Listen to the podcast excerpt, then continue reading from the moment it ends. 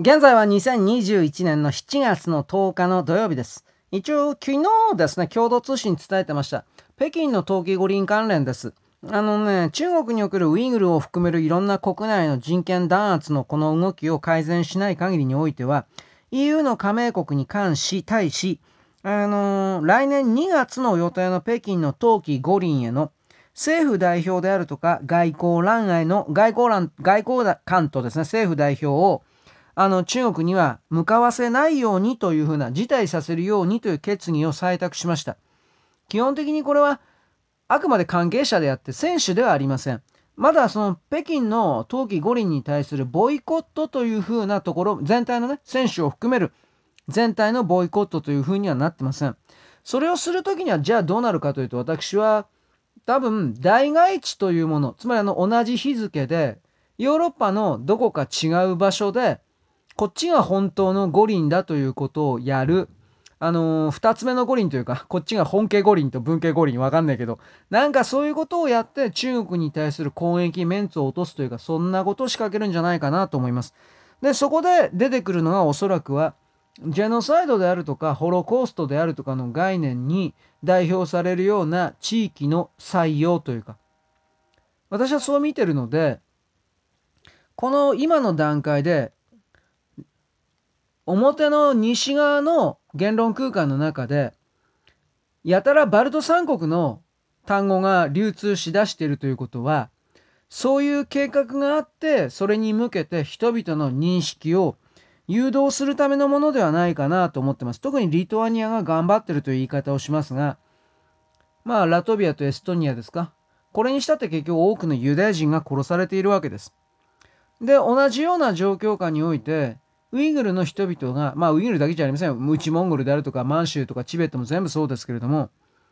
虐殺、弾圧をされているのだという認識に、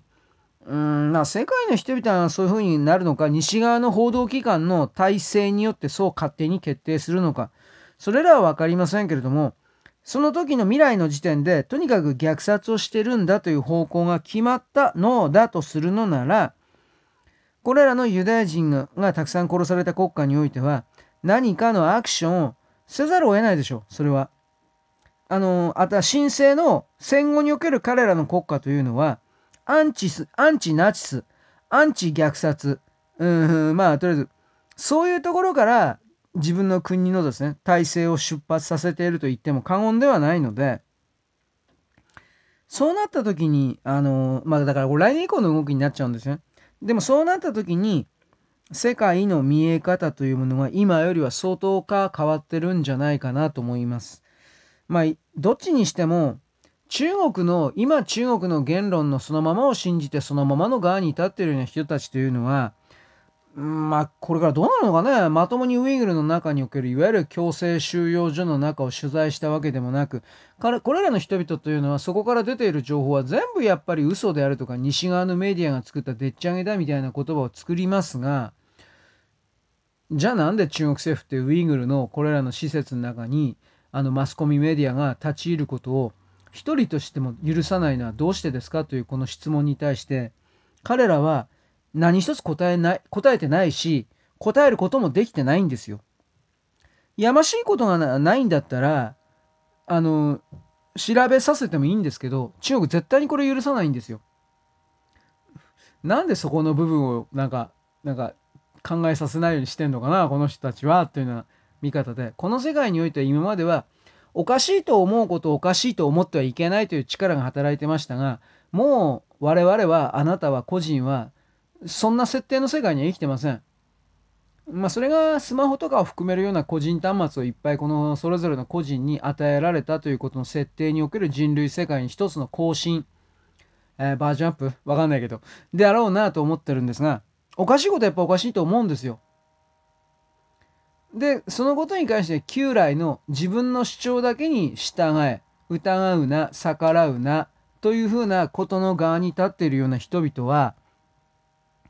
人類全てにおける認識のそして肉体のも含める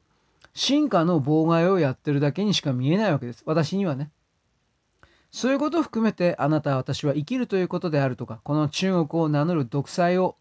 まあ独裁ですよね。儒教権ですよね。これもちろん韓国も入ってますが、北朝鮮も入ってますが、